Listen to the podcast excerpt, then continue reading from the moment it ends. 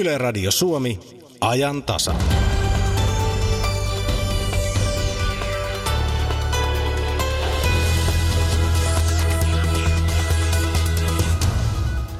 Talouskasvu vankistuu, mutta samalla korkojen nousu lähestyy. Näin ennustavat OP:n ekonomistit. Talousnäkymistä Ajantasan aluksi.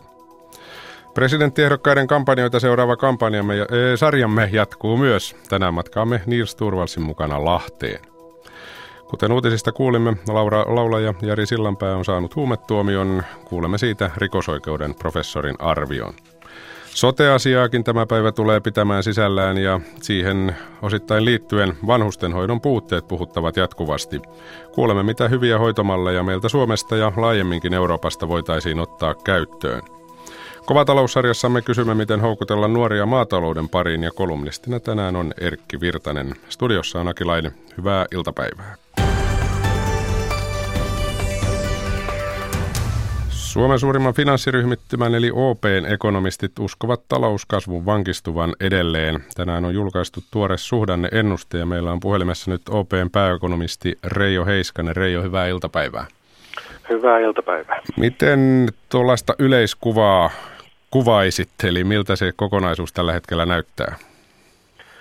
Tällä hetkellä näyttää oikeastaan siltä, että kun tässä viime vuosina on eletty Euroopassa sellaista kohtalaista talouskasvua ja maailmassakin, mutta aika vähin inflaatiopaineen, viime vuonna sitten tämä joukko laajeni, joka pääsi tähän talouskasvuun.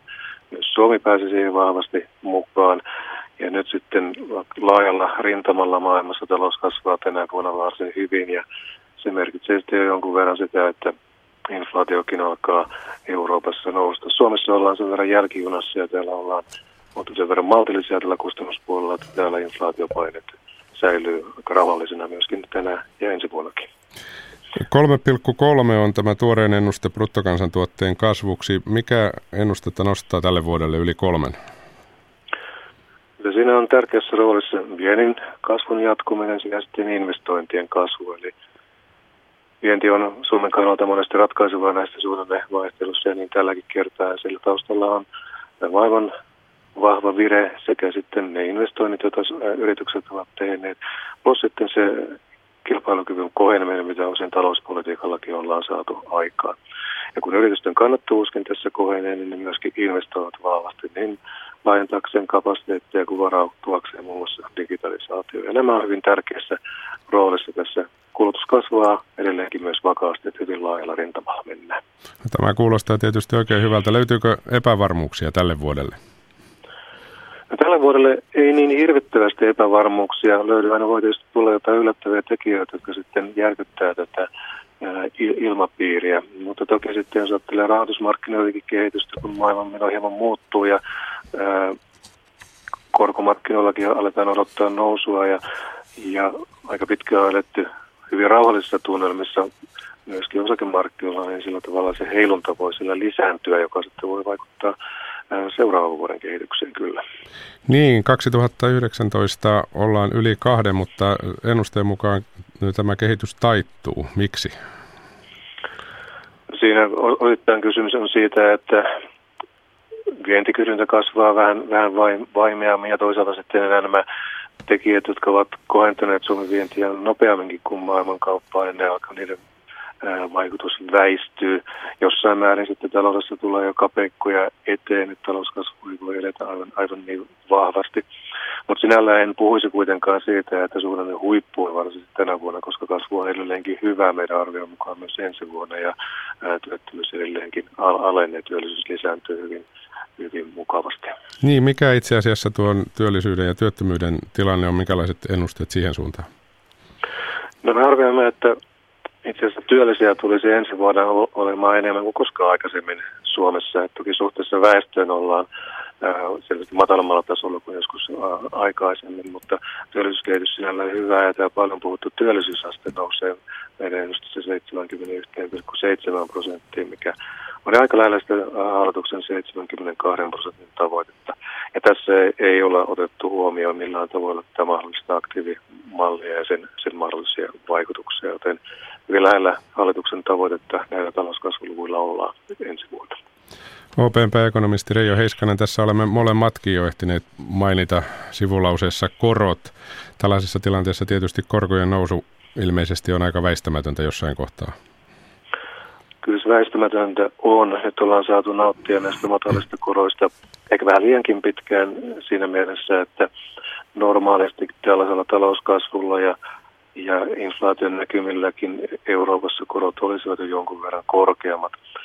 Ja nyt EKP, oma näkemys on aiemmin ollut vähän maltillisempi kuin meidän on, ja meidän näkemyksen mukaan keskuspankki on ehkä hieman myöhässäkin kertoakseen siitä, että annetaan mennä kohti tällaista normaalimpia korkotilannetta. Ja tämä on meidän mielestä sitten edessä vähitellen tämän ja etenkin seuraavan vuoden aikana. Eli ensi vuonna jo sellaisia muutoksia, että asuntovelallinen huomaa? Kyllä näin, että jos ajattelee markkinaodotusta ensi vuoden lopussa, niin se on vain 0,5%, mutta pitäisin kyllä enemmänkin prosentin rajaa sellaisena, joka on hyvinkin mahdollinen sitten ensi vuoden loppupuolella. Ei tietenkään mitään päätä huimaavaa, mutta kuitenkin selvä irtiotto tästä nykyistä miinuskoron ajasta. Entäs sitten se inflaatio, onko siihen tulossa kasvua? No euroalueella kyllä, että pitkään on ihmetelty, että miksi sitten niissä maissa, joissa kasvu on ollut se pitempään hyvää, inflaatio ei lähde käyntiin. Meidän näkemyksen mukaan nyt tämä kasvu on niin laajaa maailmalla, että sitten näissä vahvimmissa maissa inflaatiokin alkaa nousta. Ja se vaikuttaa korkoihin, mutta Suomessa meillä on kuitenkin hieman myönteisempi tilanne tässä suhteessa. Meillä on ollut palkkakehitys maltillista ja kilpailu on lisääntynyt, joten inflaatio säilyy täällä meillä euroaluetta maltillisempana. Eli siinä mielessä Suomella on vahvempaa kasvua, mutta maltillisempaa inflaatiota kuin euroalueella, joten taloustilanne tänään ja ensi vuonna siinä mielessä hyvinkin myönteinen. Niin, kokonaisuus vaikuttaa varsin myönteiseltä kuitenkin ainakin tällä hetkellä. Kiitoksia OP:n pääekonomisti Reijo Heiskanen tästä. Oikein hyvää päivänjatkoa. Kiitos.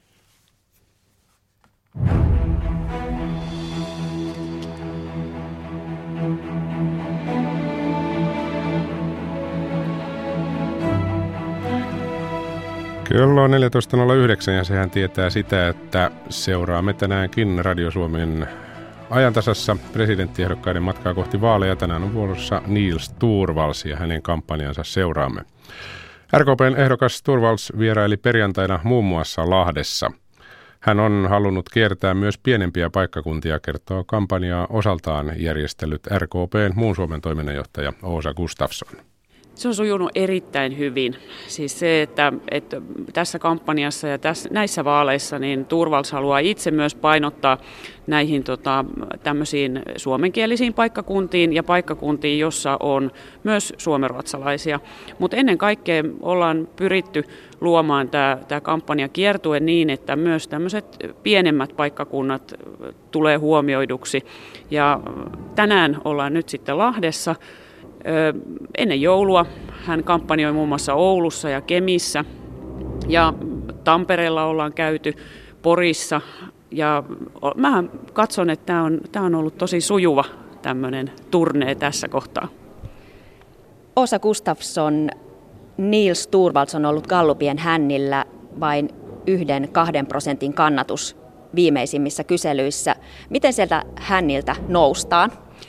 Sieltä noustaan hyvin, ja sehän nähtiin tässä jo mielipidemittauksissa, että istuvan presidentin kannatus on nyt laskenut.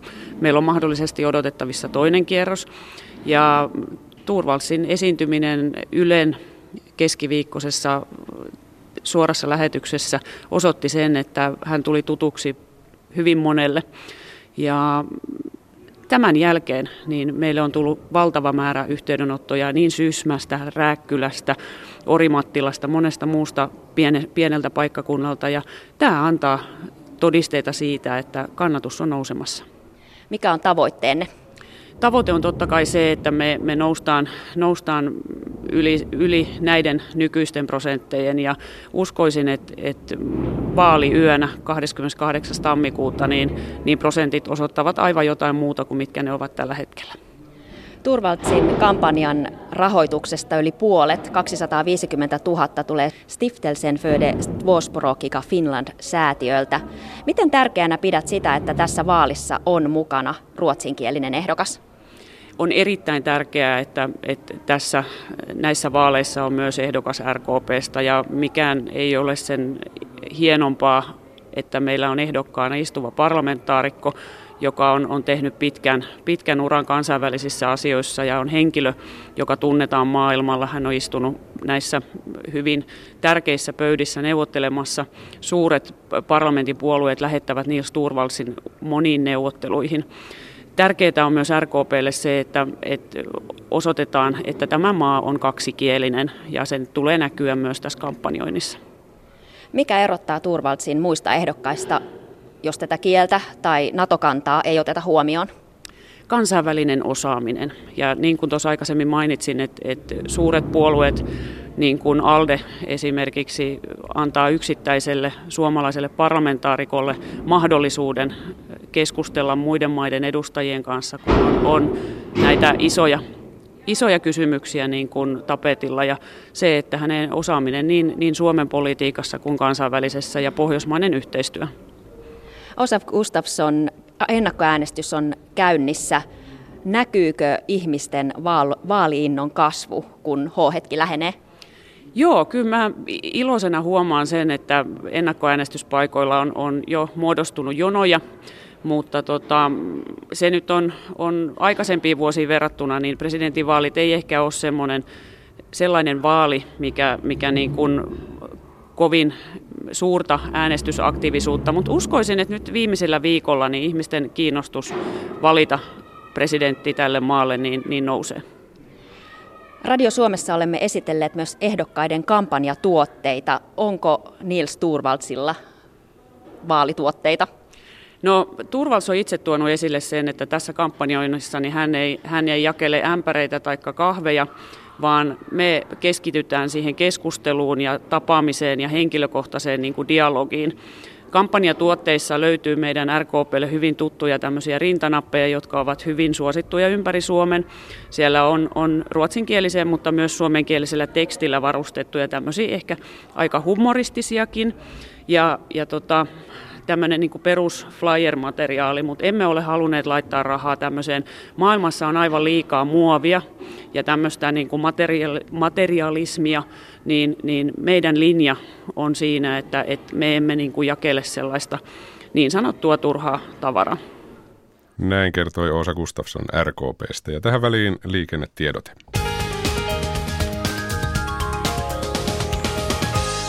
Tie 12 Lahti, liikennetiedote onnettomuudesta, tilanne on ohi. Siis tie 12 välillä Lahti-Kouvola Lahdessa, tarkempi paikka välillä Uusikylän liittymä, Kotteron tie, siellä tilanne on ohi.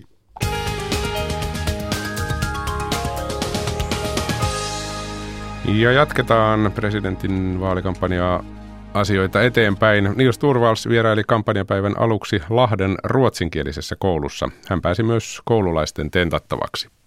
Olemme Lahdessa ruotsalaisessa koulussa. Miksi haluatte puhua näinä vaalikampanjan kiireisimpinä viikkoina juuri koulussa, tavata koululaisia? No, tässä tapauksessa oli mielenkiintoista käydä ruotsalaisessa koulussa Lahdessa. En ole käynyt täällä aikaisemmin, ja ne tarvitsee tietenkin kaiken tuen. Lapset myös tenttasivat teitä. Oliko tentti helpompi vai vaikeampi kuin vaikkapa televisiossa? No, se ei ollut yhtä jankuttava kuin jotkut tentit televisiossa. Jouduitteko koville? Mun mielestä tämä oli erittäin hyvä tentti ja aika hauska. Teiltä kysyttiin muun muassa sitä, että onko politiikassa jotakin ikävää Suomessa. Mitä vastasitte? No, minä yritin välttää lapsille sanoa jotain tällaista ikävää, koska heidänhän pitäisi katsoa eteenpäin, ja jos poliitikko yhtäkkiä rupeaa puhumaan vain ikävyyksistä, niin se ei kyllä lapsia palvele. Nils Torvalds, teidän mainoslauseenne vaalikampanjassanne on selkärankaa ja selkokieltä, eli ryggrad och klarspråk. Missä konkreettisissa asioissa selkokieltä tarvitaan meillä nykyistä enemmän? Kyllä melkein kaikissa poliittisissa asioissa pitää olla selkeää ja pitää olla myöskin selkärankaa. Mutta ennen kaikkea tässä hylkysyrjäasioissa, että ihmisiä jätetään kehityksen ulkopuolelle, mutta myöskin turvallisuuskeskustelussa tarvitaan selkärankaa ja hyvin selkeää puhetta. Lehdistössä on esitetty arvioita, että presidentin tehtävien ydin, tämä ulko- ja turvallisuuspolitiikka, on jäänyt vaalikeskusteluissa muiden asioiden jalkoihin. Koetteko itse näin? No jonkin verran.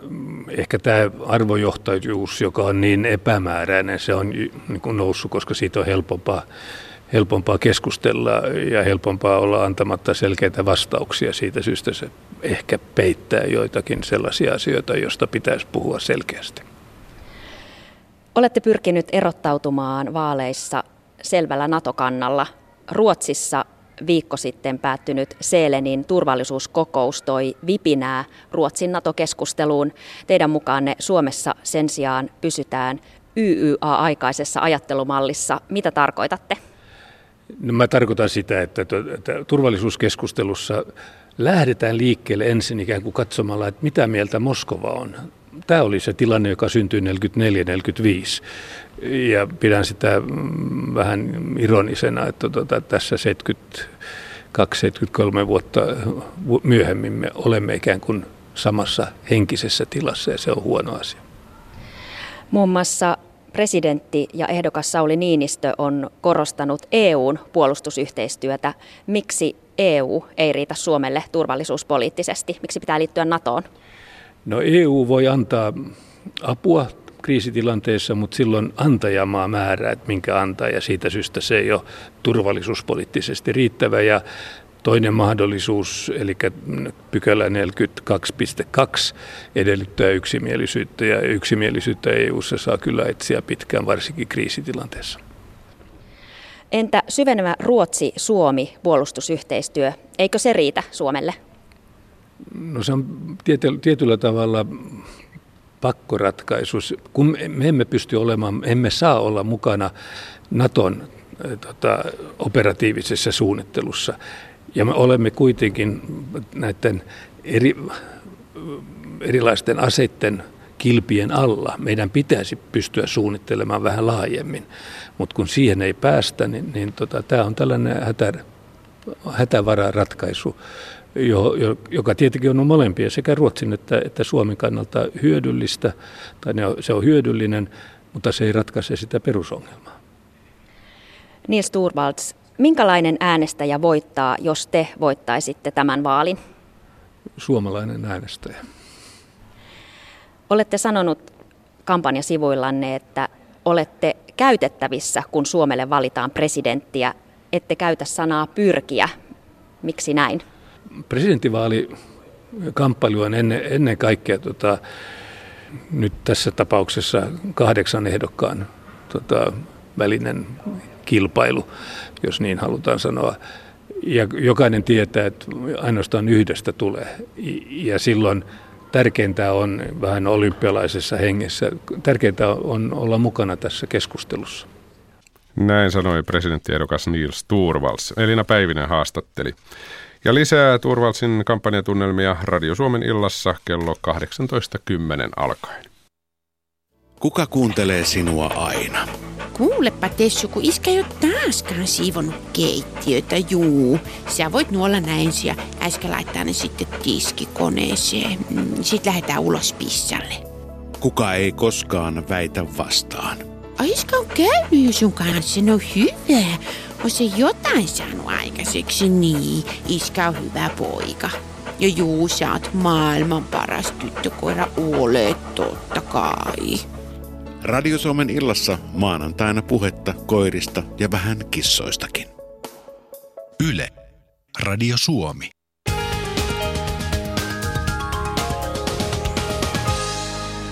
Liikennetiedote tie 50 eli kehä 3 Vantaa. Liikennetiedote onnettomuudesta, tilanne on ohi. Tie 50 eli kehä 3, tarkempi paikka Hämeenlinnan väylä. Siellä tilanne on ohi.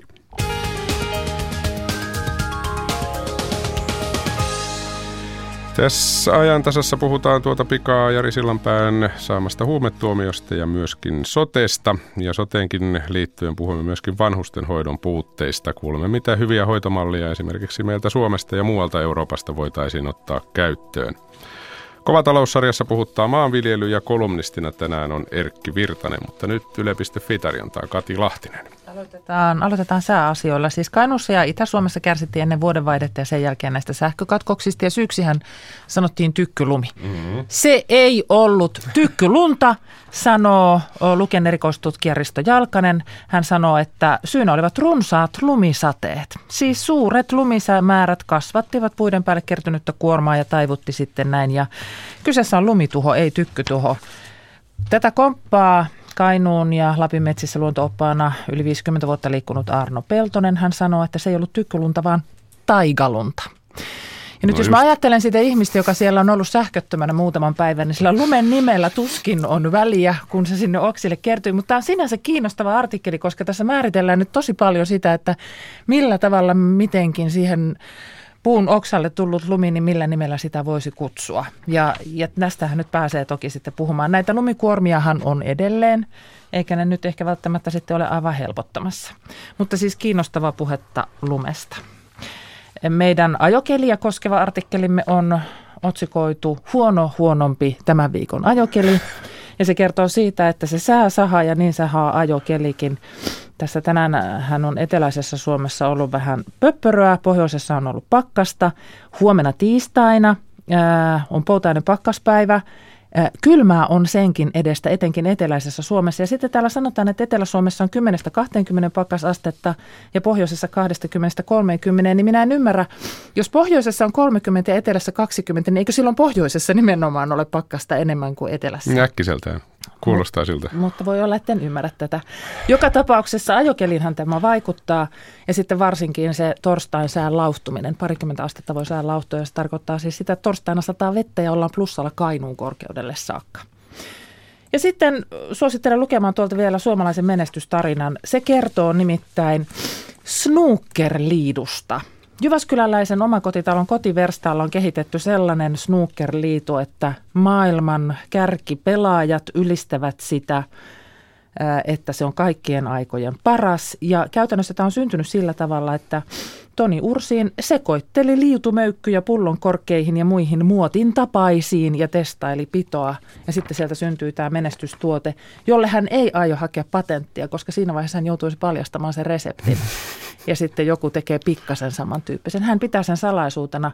On varma siitä, että ulkomaiset valmistajat ovat vieneet saman liidun labraan tutkittavaksi, mutta väittää, että salaisuuden selvittäminen ei ole helppoa.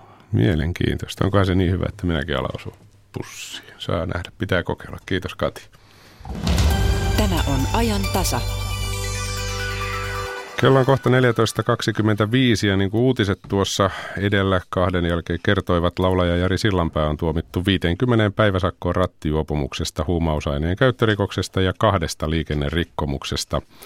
Hänen tuloillaan sakkomaksu on yli 23 000 euroa. Poliisi pysäytti autolla liikkeellä olleen Sillanpää viime syyskuussa Helsingissä. Hänen veressään oli metamfetamiinia ja hänen halustaan löytyi pieni määrä samaa huumausainetta.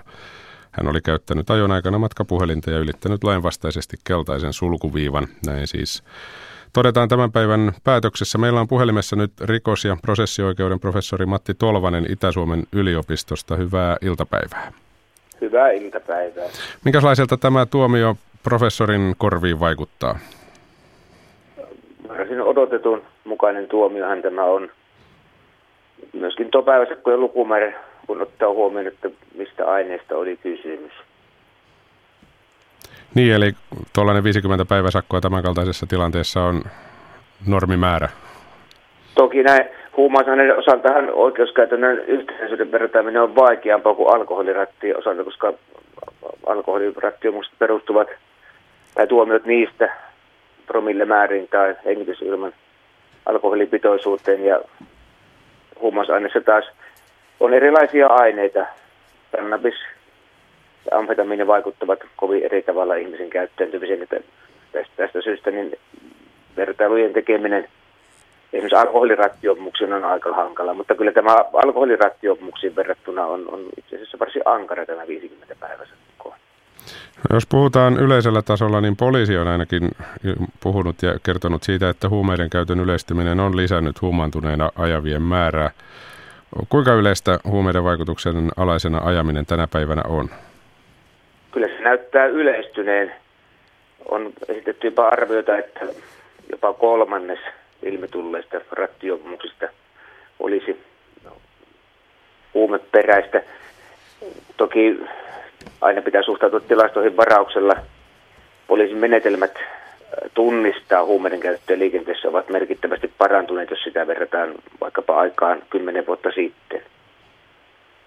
Niin, tuossa jo vähän viittasitkin, Matti Tolvanen, siihen, että on tietysti eri, onko alkoholin vai huumeiden vaikutuksen alaisena. Onko rangaistuksissa miten paljon eroa siinä, onko tai ajaako autoa huumeiden, lääkkeiden tai alkoholin vaikutuksen alaisena?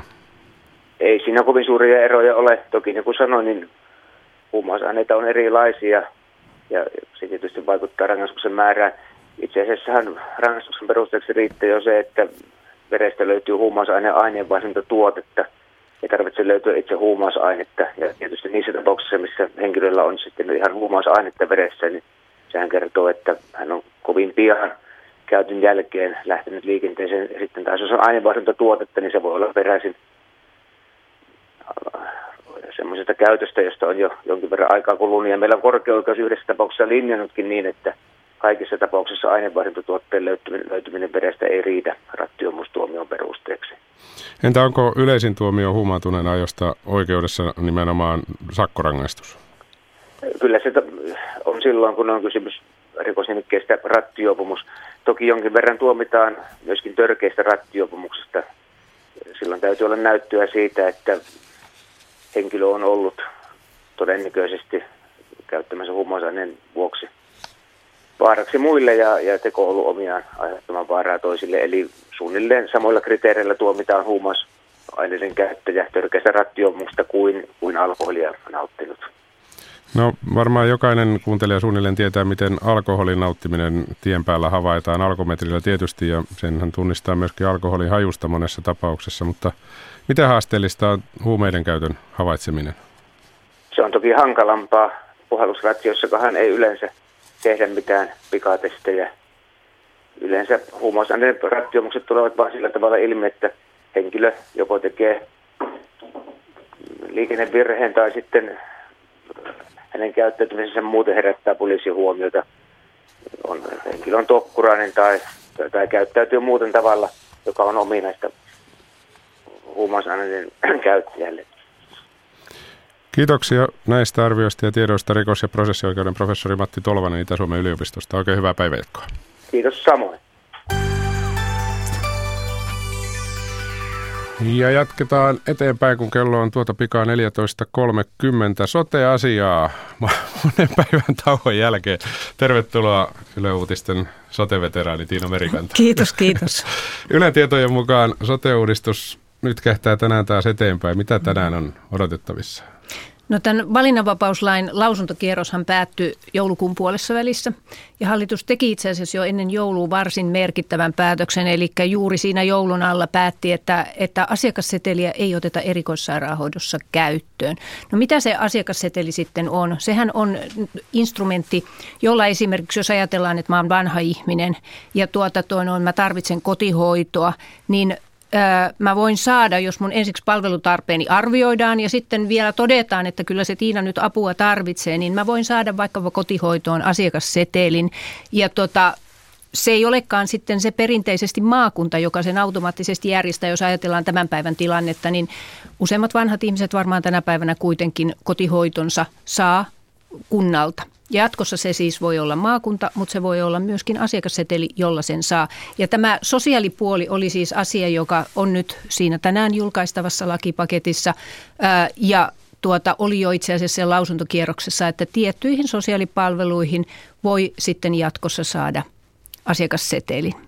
No sitten se, mitä itse asiassa nyt sitten joulun jälkeen, koska niin kuin sanottu, tämä erikoissairaanhoidosta asiakassetelin poisottaminen, niin se teki oikein hyvää meidän päivystykselle ja ylipäätään varmaan erikoissairaanhoidolle, niin mitä nyt sitten tässä joulun jälkeen hallituspuolueet ovat hinkanneet? Siellä on päätetty musta aika semmoisia teknisiä yksityiskohtia, kuten esimerkiksi, että henkilökohtainen budjetti ja asiakasseteli otetaan käyttöön yhtä aikaa. Siellä on tehty joitakin pieniä muutaman kuukauden aikataulumuutoksia ylipäänsä ja sitten täsmennetty asiakassuunnitelmaa, että sanoisin tavallaan, että se iso ja merkittävä päätös oli todella se, että erikoissairaanhoidossa sitä asiakasseteliä ei voi käyttää. kun sen sijaan sitten sosiaalipalveluissa, joissakin sosiaalipalveluissa sitä niin kuin voi käyttää, niin tämä on niin kuin se iso muutos, mikä oli siitä lausunnolla olleesta versiosta. Ja kuten sanottu vielä, ettei me sekaisin. Tämä on vaikeaa, kuten aina, nämä sosiaalipalvelut oli jo siellä lausunnossa olleessa versiossakin. No mitäs nyt sitten seuraavaksi tapahtuu? No nyt itse asiassa, kun ne tänään tulee julkiseksi, niin sitten ne paperit lähtee lainarviointineuvostoon. Ja lainarviointineuvosto tarvitsee about kuukauden siihen, että se käy nyt lävitse. Varmaan muistuttaa vielä joistakin asioista, mitä ehkä pitäisi vielä korjata. Ja sitten tarkoitus on, että maaliskuun alussa tämä paketti lähtee eduskuntaan. No minkälainen aikataulu sotella ylipäänsä tällä hetkellä on? No sitten kun se menee sinne eduskuntaan, niin sitten tämän kevään aikana kesällä, ehkä onko se sitten kesäkuuta tai jotain niillä haminoilla.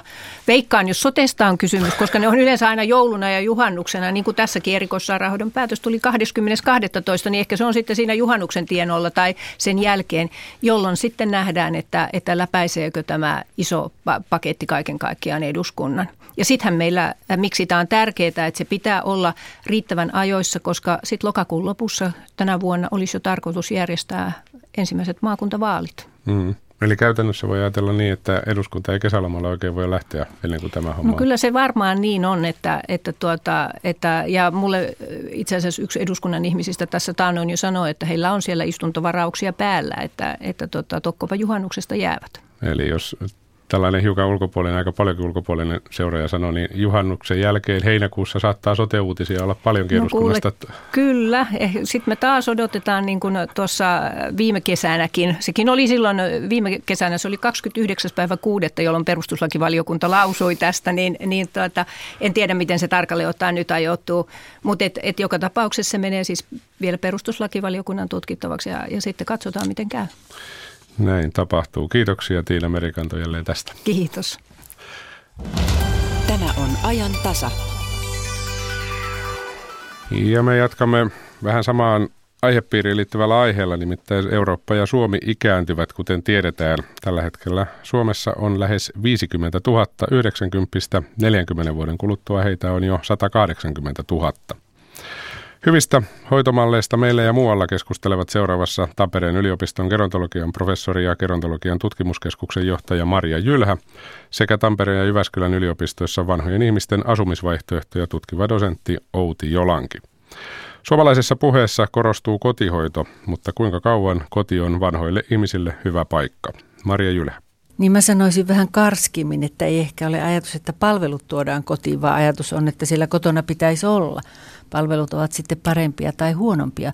Ihmisethän elää pidempään ja elävät pidempään hyvässä kunnossa. Että suurimman osan elämää toki vanhallakin se koti varmasti on ihan se oikea paikka. Mutta kun eletään yhä pidempään, niin elämän loppuvaiheessa viimeisinä vuosina on sitten yleensä kausi, jolloin apua tarvitaan enemmän. Ja sitten kun kotona alkaa pelottaa olla eikä oikein tiedä, että onko tämä mun kotini ja että koska täällä viimeksi on joku ihminen edes käynyt. Eli siis jos vaikka tulee muistisairaus ja se etenee, niin silloin on sitten sellaisia tilanteita, joissa se vanha tavallinen koti ei ole se oikea paikka. Mutta totta kai me ajatellaan, että olisi hyvä, jos aina ihminen asuisi kotona siinä mielessä, että hänen asuinpaikkansa voisi joka tapauksessa olla sen kaltainen, että sen tuntee kodikseen. Outi Jolanki, minkälaisia kodinomaisia hyviä vaihtoehtoja on jo Suomessa? Kyllä on todella paljon hyvää työtä ja hyviä palveluasumisen paikkoja Suomessa, että haluan lievittää tätä negatiivista kuvaa. Meillä on ihan hyvää tavallista palveluasumista ja sitten on myös tämmöisiä erilaisia pieniä yksiköitä, paikallisia ratkaisuja, esimerkiksi, että on ryhmäkoteja muistisairaille, sellaiset, kun tarjoavat esimerkiksi viherhoivaa, tai sitten on sellaisia esimerkiksi, jossa opiskelijat asuvat samassa palvelutalossa vanhempien ihmisten kanssa. Ja mitä se muitakin. Viherhoiva tarkoittaa? No viherhoiva tarkoittaa sitä, että yksinkertaisesti käytetään luontoympäristöä hyväksi siinä hoitamisessa, elämisessä, eli annetaan asukkaalle mahdollisuus ulkoilla säännöllisesti, ehkäpä tehdä puutarhatöitä avustettuna, käydä kävelyllä, luontoretkillä ja niin poispäin. Marja Jylhä, kotona asuminen tarkoittaa usein yksinoloa. Haluavatko vanhat ihmiset asua yksin? Kai meillä yleensä Suomessa on sen kaltainen käsitys perheestä, asumisesta, itsenäisyydestä, että iäkäs ihminen yleensä siinä vaiheessa, jos puoliso on kuollut, niin haluaa asua yksin mieluummin kuin lastensa perheissä, eikä kaikilla tietenkään lapsia olekaan. Että periaatteessa mä ymmärrän, että tämä on oikein hyvä asumisjärjestely, mutta todellakin siinä vaiheessa, kun kunto alkaa olla niin huono, että joko tämä ympäristöhahmottaminen heikkenee tai sitten ihan niin, että ei pääse sieltä kotoa mihinkään eikä oikein pääse sielläkään liikkumaan ja alkaa olla turvatonta ja masentavaa olla kotona tai olla yksin kotona, niin silloin tietenkin on tilanne, jossa ihmisen pitäisi voida asua paikassa, jossa hänen ei tarvitse olla yksi, ellei hän halua, ja ennen kaikkea, jossa apua on aina saatavilla silloin, kun sitä tarvitaan. Ja nythän tilanne ei ole laisinkaan sen kaltainen. Ihan selvästi meidän palvelusuunnittelu ei ole laisinkaan huomannut sitä, että kuinka nopeasti tämä tarve kasvaa. Ja nyt on hyvin paljon ihmisiä, jotka asuvat yksin, joita parhaimmillaan käydään sitten. Palvelut käyvät siellä kerran, 2, 3, jopa 4 kertaa, mutta sitten siellä ollaan vartti, joka tarkoittaa, että sen 23 tuntia vuorokaudessa moni ihminen sitten on siellä yksin. Puhutaanko tuhansista, 10 000 vai mistä puhutaan? Hyvä kysymys. Joka tapauksessa puhutaan tuhansista. Meillä on yli 85-vuotiaita ihmisiä. Heitä on sellainen 170 000 ja voi sanoa, että heistä ehkä tämmöinen 1/4 on siinä tilanteessa, jossa he saavat ympärivuorokautista hoitoa ja sitten on paljon yksin asuvia, jotka oikeastaan eivät voi siellä olla. Että mä sanon, että hyvin pian me puhutaan 100 000. Outi Jolanki, miten vanhojen ihmisten palveluista ajatellaan? Poikkeavatko lähtökohdat meillä Suomessa ja esimerkiksi muualla Euroopassa, Tanskassa ja Hollannissa niin toisistaan? Varmaan on niin, että ehkä Suomessa helpommin ajatellaan niin, että kun henkilö muuttaa esimerkiksi palvelutaloon, niin hän ikään kuin sopeutuu sen palvelutalon arkeen ja rutiineihin. Ja sitten ehkä on niin, että tällaisia esimerkkimaita, joita usein käytetään, esimerkiksi Tanska ja Hollanti, niin enemmän ehkä sillä ajatellaan niin, että ihminen muuttaa uuteen kotiin ja hänellä pitää olla oikeus jatkaa sitä omaa elämäntyyliä ja omaa arkeaan niin hyvin kuin mahdollista myös sillä palvelutalossa. Että pyritään siihen enemmän sen kodinomaisuuteen ja että kunnioitetaan sen asukkaan toiveita ja sitä elämänhistoriaa, mikä hänellä on ollut. Kiinalainen iäkäs mies halusi, että joku mukava perhe adoptoisi hänet, ettei hän joutuisi laitokseen. Tällainen juttu oli Helsingin Sanomissa hiljattain. Saksassa lapset ovat vastuussa vanhemmistaan. Marja Jylhä, mennäänkö meillä pakon sanelemana vähän samaan suuntaan? Niin meillähän on jo sellainen perhehoitoidea alkamassa, jossa perheet ottaisivat näitä iäkkäitä ihmisiä luokseen asumaan. Tosiasiassahan Suomen politiikassa ajatellaan tällä hetkellä niin, että omaisten pitäisi kantaa entistä enemmän vastuuta iäkkäiden ihmisten hoivasta, joka on mun mielestä aika outo ajatus, koska omaiset ovat aina kantaneet päävastuun ja kantavat tälläkin hetkellä. Ja sitten ne omaiset, joilta nyt vaaditaan sitä lisävastuuta, ovat joko niitä itsekin 90-vuotiaita raihnaisia puolisoita tai sitten niitä lapsia, joiden nyt juuri halutaan jatkavan työuransa pidemmälle. Että jos Suomessa tällä hetkellä on 300 000 tosiasiallista omaishoitajaa, joista ehkä 10% on näitä virallisia omaishoitajia, niin mä en kyllä usko, että siitä asiasta saadaan kovin paljon irti, vaikka hallitus kuinka puristaisi. Meillä puhutaan aika paljon siitä, että rahalla saa palveluja, että siivous- ja hoiva- ja hoitopalveluja voi tilata kotiin, jos siihen on rahaa. Mutta meillä on paljon vanhuksia, joilla on ehkä 1000 euroa elämiseen kuussa, jolla pitää hoitaa kaikki. Onko oikein teidän mielestänne, että kustannukset sälytetään vanhuksille itselleen, Marja Jylhä? Tämä on hyvin, hyvin monimutkainen kysymys ja tietenkin tämä on vielä suurempi kysymys siinä vaiheessa, kun ryhdytään keskustelemaan, että kuka maksaa sen ympärivuorokautisen hoidon. Jos sellaiseen hoitoon menee täysin omilla rahoillaan, niin siitä maksetaan ensin semmoinen 5 000–6 000 euroa kuussa ja sen lisäksi kaikki lääkekustannukset ja muut. On vaikea sanoa, että miten tämä pitäisi ratkaista tämä asia, mutta mun mielestä se ongelma on se, että meillä hallitus ei ole suostunut edes aloittamaan tätä keskustelua siitä, että miten nämä vanhojen hoidon niin kuin kustannukset oikeasti jaetaan, koska tästä asiasta on ajateltu selvitä tällä retoriikalla, että aina on parempi olla kotona. Ja totta kai se on hyvin suuri kysymys, mutta mun on vaikea kuvitella, että voitaisiin luoda järjestelmä, jossa ihmiset todella saavat sitä hoitoa muulla kuin sellaisella tavalla, että ne, joilla on enemmän varoja, maksavat enemmän. Olipa se sitten entisestään jyrkentyneen progressiivisen verotuksen kautta tai jonkunlaisen hoivavakuutuksen kautta tai minkä kautta tahansa, mutta se olennainen asia on se, että tämä keskustelu pitäisi edes aloittaa. Miten, Outi Jolanki, mikä teidän mielestänne olisi paras malli? Minusta paras malli on se, että meillä on useita malleja. Että me lähdemme yksinkertaisesti, me näemme sen, että ei ole yhtä ratkaisua, vaan meidän täytyy rakentaa monenlaisia malleja ja koota tämä hoivan palapeli sitten monesta palasesta. Ja mitä nyt teidän mielestänne pitäisi pikaisimmin tehdä, jos tätä ajatellaan? Kyllä se varmaan on se, mitä toi Marja Jylhä sanoi, että aloittaa keskustelu näistä kustannuksista. Ja sitten meidän pitää oikeasti hyväksyä se, että ihmiset tarvitsevat apua ja tukea kaikissa elämänvaiheissa, niin lapsena, nuorena kuin vanhana. Tarvitsemme lisää tämmöisiä paikallisia ratkaisuja. Me tarvitsemme tällaisia pienempiä ryhmäkoteja esimerkiksi muistisairaille henkilöille. Tärkeää on myös ottaa huomioon se, että kuunnellaan enemmän näitä hoitajia, ruohonjuuritason hoitajia, annetaan heille enemmän valtaa organisoida työnsä.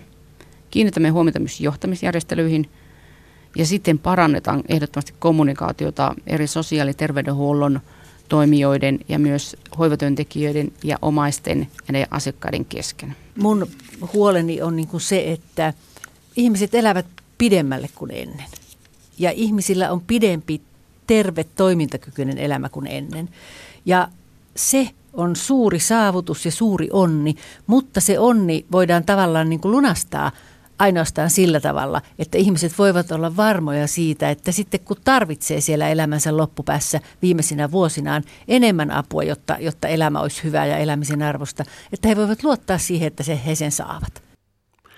Toimittajana edellä oli Maria Alakokko ja haastateltavina siis Marja Jylhä ja Outi Jolanki. Tämä on ajan tasa. Se voi kuulkaa kaupassakäyntikin muuttua aika paljon tulevaisuudessa. STT kertoo uutistoimisto AFP:n tietoihin viitaten, että verkkokauppa Amazon on kehittänyt kassattoman myymälän. Myymälän toiminta perustuu kameroihin, sensoreihin ja tekoälyyn. Asiakkaat voivat poimia tuotteita kaupan hyllyltä ja laittaa ne suoraan ostoskasseihinsa ilman jonotusta kassoille. Tavarat laskutetaan asiakkaan online-tileiltä saman tien, kun tuotteet on otettu hyllyltä. Ja järjestelmä kuulemma palauttaa rahat, jos asiakas pistää tavaran takaisin hyllyyn. Ensimmäinen tällainen myymälä oli määrä avata Seattlessa Yhdysvaltain länsirannikolla maanantai- ja tiistain välisenä yönä Suomen aikaa, siis ensi yönä. Uuden Amazon Go-kauppajärjestelmän käyttöönotto ei ole kuitenkaan sujunut vaikeuksitta, sillä testeissä löytyi useita virheellisyyksiä. Järjestelmä on testannut Amazonin oma henkilöstö. Sangen mielenkiintoisen kuuloista kaupankäyntiä, mitenköhän pian tuo on arkipäivää. No, kello on joka tapauksessa 14.45. Jatketaan talousasioilla ja kysytään, miten houkutella nuori maanviljelijäksi. Nuori lounaissuomalainen maanviljelijä Jarno Tuominen sanoo, että ennen maatalousammatin harjoittaminen oli jopa peiteltävä asia, mutta nyt arvostus on noussut ja sen uskaltaa sanoa ääneen. Paimiolainen maanviljelijä ja MTK:n maaseutunuorten puheenjohtaja Tuominen sanoo, että ammatistaan voi taas olla ylpeä. Osansa maanviljelyn arvostuksen nousuun on ollut eräällä TV-sarjallakin. Jarno Tuomista haastattelee Tero Valtanen. Maajussille morsian sarja kerää massoittain katsoja ja Jussit ison kasan kirjeitä. Näkyykö tämä myös paimiolaisen nuoren miehen elämässä? No ainakaan itselle nyt kirje ei vielä sillä lailla tullut, mutta tosiaan se alkaa varmaan näkymään, että ennen maatalous on ollut sellainen jollain tavalla peiteltävä asia maanviljelijän oleminen ja nythän se on niin kuin asia, mitä jopa kannattaa ääneen sanoa. Ja totta kai mitä enemmän asioita tuodaan esiin ja kurkistetaan kulissien taakse, niin tulee semmoinen niin kuin vaikutelma, että nämä on ihan ihmisiä, niin kuin me muutkin. Ja hauskoja karikatyyrejä ja tuippeja siinä on maaseutu täynnä. Jopa kuuminta hottia. Kuuminta hottia ehdottomasti. Toimit MTK-maaseutunuorten puheenjohtajana. Miten nuorena miehenä ja nuorena viljelijänä näet maaseudun ja maatalouden tulevaisuuden? sadot tulevat ja menevät ja EU-stakaan ei välttämättä ainakaan lisää rahaa ole luvassa. Miten näet maatalouden tulevaisuuden? No kyllä mä itse sen näen todella hyvänä ja valoisena. Totta kai varmaan tätä jargonia on nyt sitten jokainen sukupolvi aina toistanut, että joskus ne hyvät ajat tulee. Et nythän maatalous on niin monimuotoista nykyään taas onneksi, että se on varmaan se mahdollisuus, mikä tullaan käyttämään tulevaisuudessa, että miten mennään niin kuin Suomessa tämän tilanteen, että meillähän on niin kuin puhdas luonto, meillä riittää vesi, meillä on todella puhtaat elintarvikkeet sitä vastaan, me ei käytetä antibiootteja esimerkiksi. Ja sitten tämmöiset kysymykset, että jos EU kieltää esimerkiksi muovipussit, niin mistä niitä korvaavia niin komponentteja saadaan muovipusseihin, niin se on just varmaan kasvipohjaiset öljyt ja kaikki tämmöiset jutut ja kuitutekniikka. Niin, puhtaasta ruoasta puhutaan paljon, mutta miten uskot, milloin siitä oltaisiin valmiita myös enemmän maksamaan ja miten näet tällaisen ajatuksen maatalouden omasta slassista, eli saataisiin myös jopa sijoittajat sitoutumaan tiloihin? Niin kyllähän siitä maksetaan ja sitten maksetaan muualle ja se on niin kuin nousemassa niin kuin koko aika enemmän ja enemmän Euroopassa just tämä niin kuin puhtaan ruoan arvostus ja sitä varten kai se maailmalla oleva luomuinnostus onkin niin voimakas ja se luomun osuus siellä. Mikä itseä kiehtoisi, voisi olla joku tällainen tilanne, että sulla olisi pankkitili, mihin saisit kerätä niin sanottua pahan päivän varaa. Ja tämä pahan päivän vara olisi verovapaata, niin sitten ei meidän tarvitsisi ottaa vakuutusyhtiö tai valtio aina mukaan hätiin. Eli jotain tämmöistä systeemiä mä toivoisit, mitä voitaisiin alkaa poliittisesti miettimään. Niin, viittasitkin näihin innovatiivisuuteen ja joustavuuteen. Pitäisikö myös maataloustukien olla joustavampia? Jos joku keksii hyvän idean, niin pitäisikö tuen olla joustavampi näiden suhteen? EU-tukien vaikutusmahdollisuudet ovat rajallisempia, mutta pitäisikö kansallisesti kehittää jotain tällaista? Ilman muuta, ja niin kuin äskeisen myös tähän slashiin kysyit, niin se on varmaan semmoinen, mikä nuori kiinnostaa ja kaikki tämmöinen niin kuin startup-tyylinen juttu, että jos sulla on idea, lähtisit toteuttamaan sitä ja saisit rahoittajat ympärille, tai sitten tarvitsisi olla sellainen yhteinen, tai tämän muut sidosryhmät, mitkä osaisi sen toteuttaa sun puolet, markkinoinnin toteutuksen, teknisen toteutuksen. Ja se, mikä ehkä ero maataloustuissa ja tämmöisissä startup-rahoituksissa on se, että niissä startup-rahoituksissa myös hyväksytään se, että kaikki ideat ei menesty ja tuota välttämättä tulosta. Voiko vielä paljastaa, mikä tällainen innovaatio voisi olla? No paikkatiedollahan varmaan pystytään tulevaisuudessa aika paljon tekemään. Se voisi olla yksi. No yksi innovatiivi mulla on kädessä, eli tämmöinen niin suomalaiset visakoivusta tehty kello, eli nämä on kaikki tämmöisiä, mitä voi olla. Hamppu on mielenkiintoinen kasvi, miten sitä voidaan käyttää niin kuin rakenteissa korvaavina juttuina ja just niin kuin nämä kaikki kasvipohjaiset komponentit. Näin sanoi maanviljelijä Jarno Tuominen. Häntä haastatteli edellä Tero Valtanen ja nämä kovataloushaastatteluthan löytyvät tuolta Ylen nettisivuilta.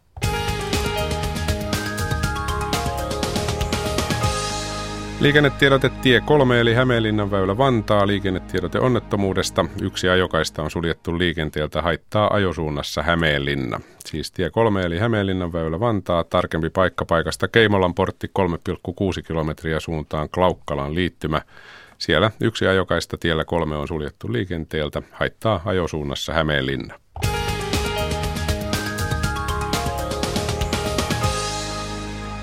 Kello on 14.50. Seuraavaksi mennään päivän kolumnin pariin. Kolumnistina tänään on Erkki Virtanen. Sipilän hallituksen viimeinen työvuosi on alkanut. Toki hallitus hallitsee vielä kevät-talven vuonna 19, mutta perinteisesti hallitukset eivät enää eduskunta-aareen alla tee mitään. Ja hyvä niin.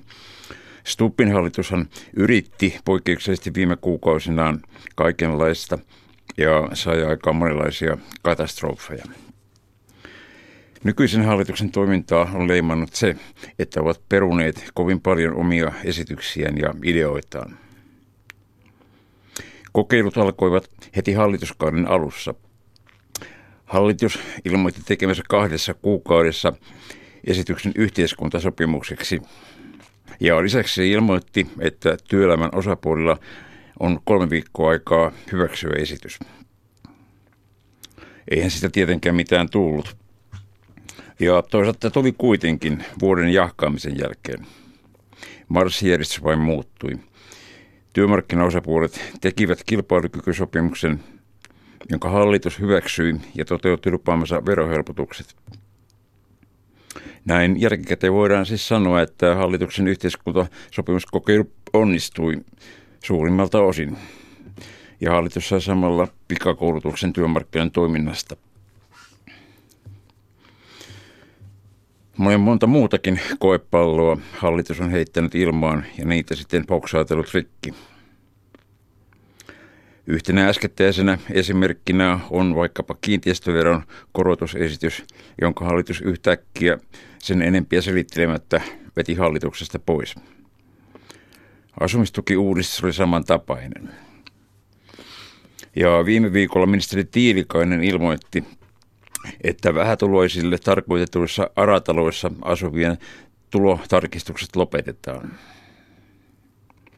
Nyt suurin kokeilu on tietysti sote-uudistuksen valinnanvapausratkaisu. Yksi kokeiluesitys lähetettiin viime vuonna eduskuntaan. Perustuslakivaliokunta tyrmäsi esityksen perusteellisesti.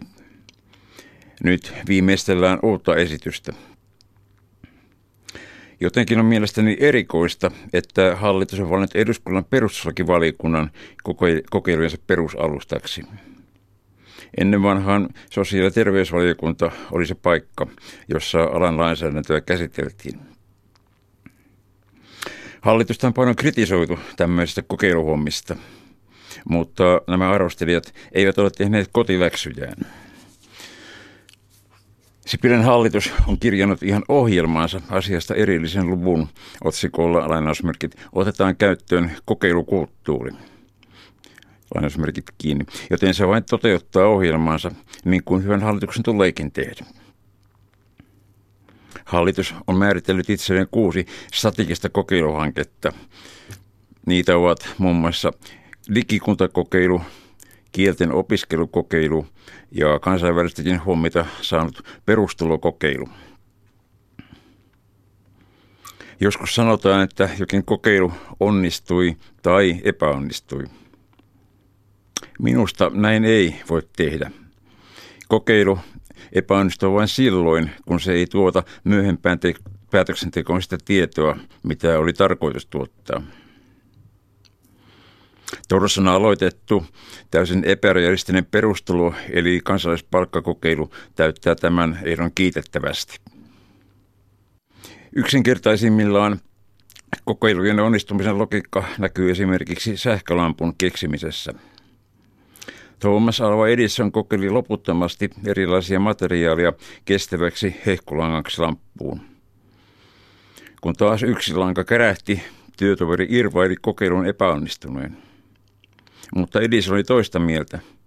Kokeilu onnistui, koska se osoitti, että tämäkään materiaali ei hehkolangaksi sovi. Ja niin kuin kaikki näemme, johti loputon määrä onnistuneita epäonnistumiskokeiluja oikean langan löytymiseen. Näin totesi päivän kolumnistimme Erkki Virtanen.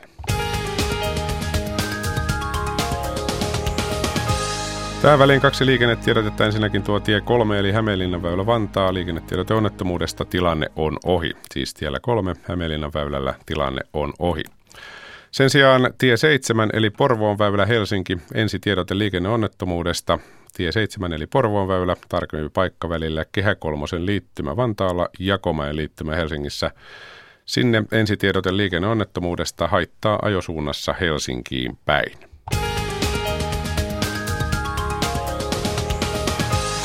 Ja maanantai-iltapäiväiseen tapaan lopuksi vielä katsaus ja katse iltaan. Yle TV yhdessä kello 20 jälleen MOT.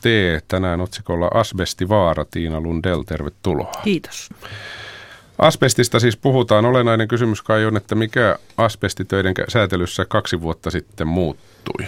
No silloin kaikki määrättiin, että kaikkiin ennen vuotta 1994 rakennettuihin rakennuksiin pitää tehdä asbestikartoitus ennen remonttia. Ja purkutyötä saavat tehdä vain työntekijät, jotka on rekisteröity asbestipurkutyöluparekisteriin. jokainen melkein varmaan on jo kuullut ja aavistaa ja tietää, että asbesti on vaarallista, mutta mikä asbestista tekee loppujen lopuksi vaarallista?